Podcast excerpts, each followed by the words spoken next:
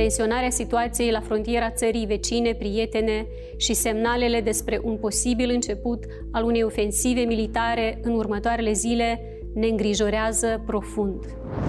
Cel mai important ce ne-a impus pe noi și ne obligă chiar să formăm acest bloc politic este situația tragică care s-a creat în Republica Moldova. Asigurăm că vom acționa exact așa cum își doresc cetățenii, prompt, rapid și sigur.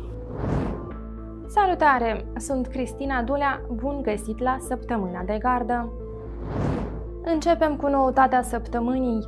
Iurie Podarilov și-a dat demisia din funcția de șef al Inspectoratului General al Poliției.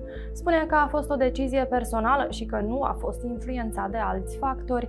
Conștientizam că vin pe o perioadă nedeterminată de timp și am fost pregătit să părăsesc funcția în orice moment, a spus Podarilov la plecarea din funcție. Iurie Podarilov fusese numit șef al IGP cu 5 luni în urmă, în septembrie 2021. Vreau să vă asigur că voi activa doar în spiritul legii și cu devotament. Întâi de toate, vreau să vă fie cunoscut că activitatea polițienească și cei ce țin de Inspectoratul General al Poliției nu sunt lucruri străine. Eu am crescut aici, eu aici m-am format ca profesionist, cunosc în primul și în primul rând toate greutățile care sunt în rândul polițiștilor, colegilor mei de aici. Voi face tot posibilul ca acești colegi să se simtă în siguranță, protejați, să activeze sigur, să poarte cu mândrie și cinste numele de polițist. Știm care sunt așteptările cetățenilor și asigurăm că vom acționa exact așa cum își doresc cetățenii, prompt, rapid și sigur. În locul lui Podarilov a fost numit șef la IGP Viorel Cernăuțeanu, care până acum a fost secretar de stat în cadrul Ministerului Afacerilor Interne. Anterior, Cernăuțeanu a fost șef al direcției juridice a IGP, iar în 2019 a candidat la concursul anunțat de MAI pentru funcția de șef al IGP. Concursul a fost însă ulterior anulat. Detalii despre averea, CV-ul și primele declarații făcute de la preluarea mandatului de șef al IGP avem pe zdg.md. În aceste zile însă suntem cu toții cu ochii pe Ucraina. Tensionarea situației la frontiera țării vecine, prietene și semnalele despre un posibil început al unei ofensive militare în următoarele zile ne îngrijorează profund. În ultimele luni am urmărit îndeaproape desfășurarea evenimentelor din Ucraina, am menținut un contact permanent cu țările vecine, cu partenerii noștri externi. Împreună cu Guvernul și Parlamentul am examinat scenariile de dezvoltare a crizei și am evaluat riscurile pe care le prezintă acestea. Instituțiile statului sunt pregătite să intervină rapid pentru a asigura funcționarea serviciilor de bază pentru cetățeni și a avea grijă ca viața oamenilor noștri să nu fie periclitată de consecințele posibelelor acțiuni militare din țara vecină. În contextul tensiunilor de la granița ruso-ucraineană și a discuțiilor despre un posibil conflict armat în regiune, președintea Republicii Moldova, Maia Sandu, a transmis un mesaj video în care afirmă că președinția, guvernul și parlamentul examinează scenariile de dezvoltare a crizei și evaluează riscurile pe care le prezintă aceasta.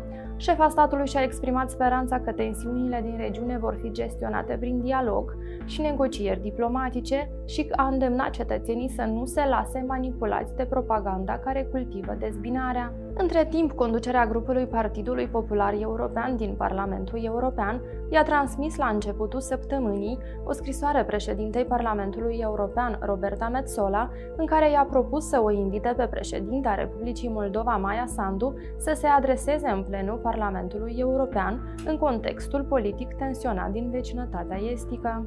Începând cu această săptămână, Consiliul Concurenței are un nou președinte. Avocatul Alexei Gherțescu a preluat conducerea Consiliului pentru un mandat de 5 ani.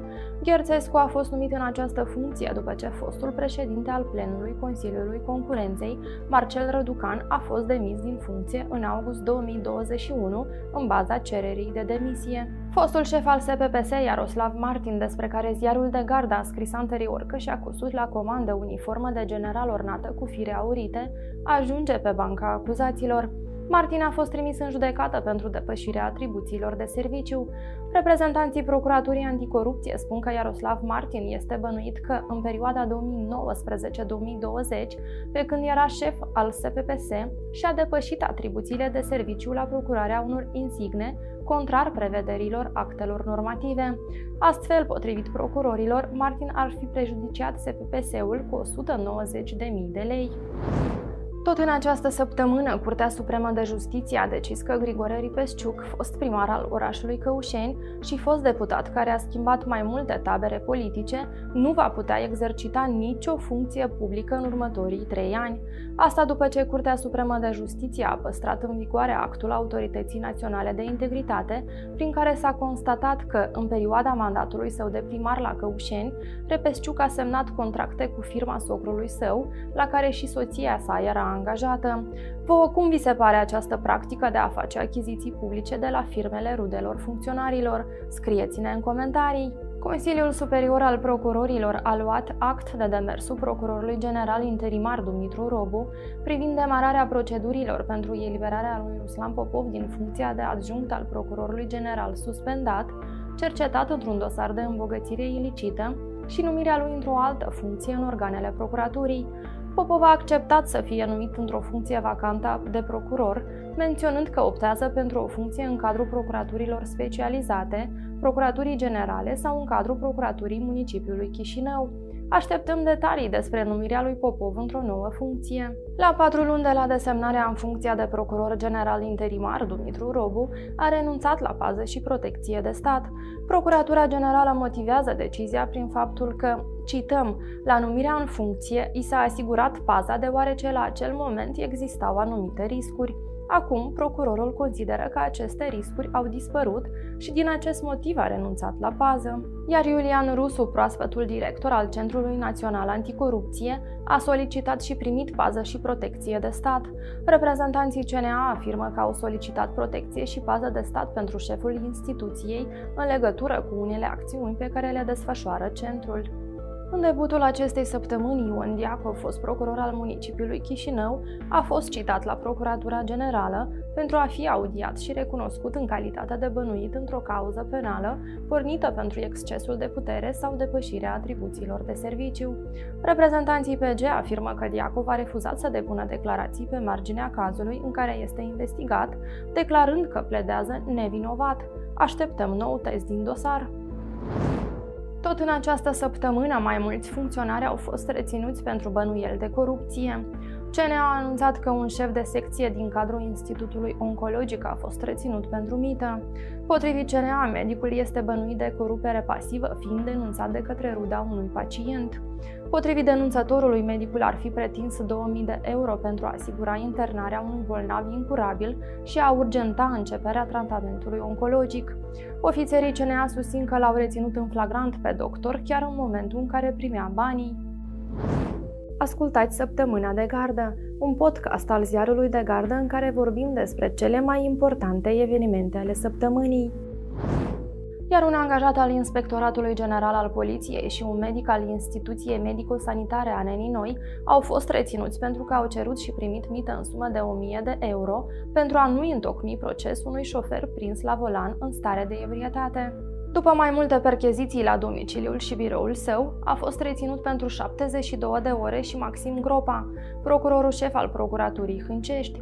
Acesta este cercetat pentru îmbogățire ilicită și fals în declarația de avere.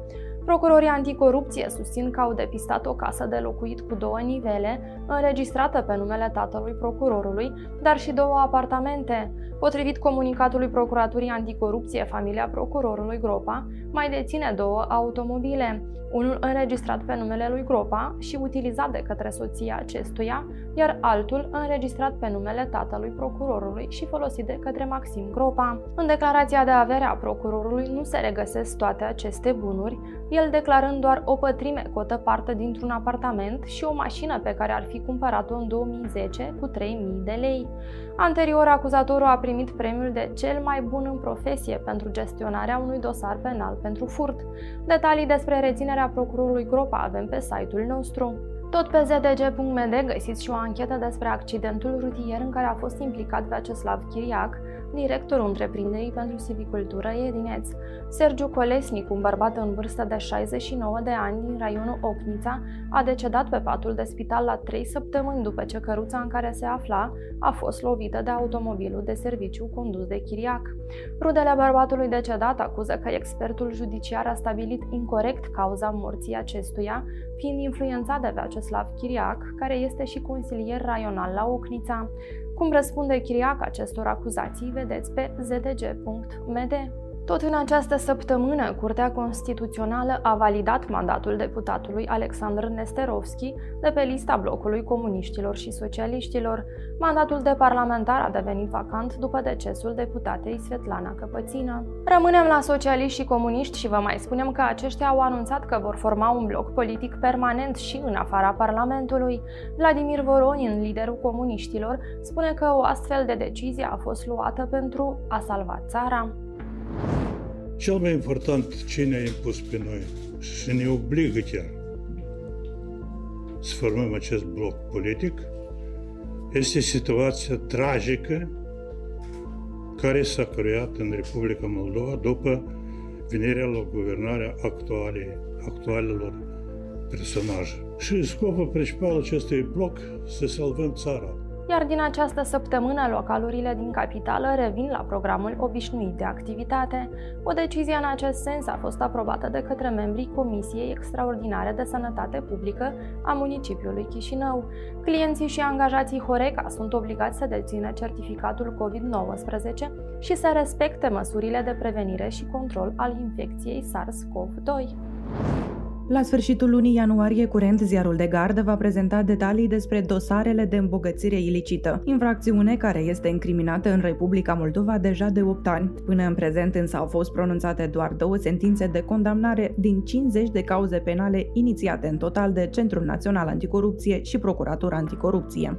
O sentință este cu amendă, iar la închisoare cu executare a fost condamnată o singură persoană. Este vorba de judecătorul Oleg Melniciuc. Pe de altă parte, un număr record de dosare de îmbogățire ilicită a fost pornit în toamna anului trecut, după reținerea și suspendarea din funcția procurorului general Alexandru Stoianoglu. Până în decembrie 2021 au fost inițiate 14 cauze penale, inclusiv pe numele mai multor procurori, judecători, ofițeri ai Centrului Național Anticorupție, șef de întreprinderi de stat. Iar la începutul lunii februarie curent, procurorii i-au reținut în dosare de îmbogățire ilicită pe ex-deputații transfugi Violet Violeta Ivanov, Artur Reșetnikov, Vladimir Vitiuc, Anatolie Zagorodny și Sergiu Sârbu. Dacă vreți să aflați ce se află dincolo de investigația ziarului de gardă, în care v-am prezentat detalii despre dosarele de îmbogățire ilicită, instrumentate în Republica Moldova în ultimii 8 ani, vă recomandăm să vedeți emisiunea integrală pe canalul nostru de YouTube. Iar dacă apreciați ceea ce facem, vă rugăm să vă abonați. Atât pentru această săptămână. Ne reauzim și sâmbătă viitoare.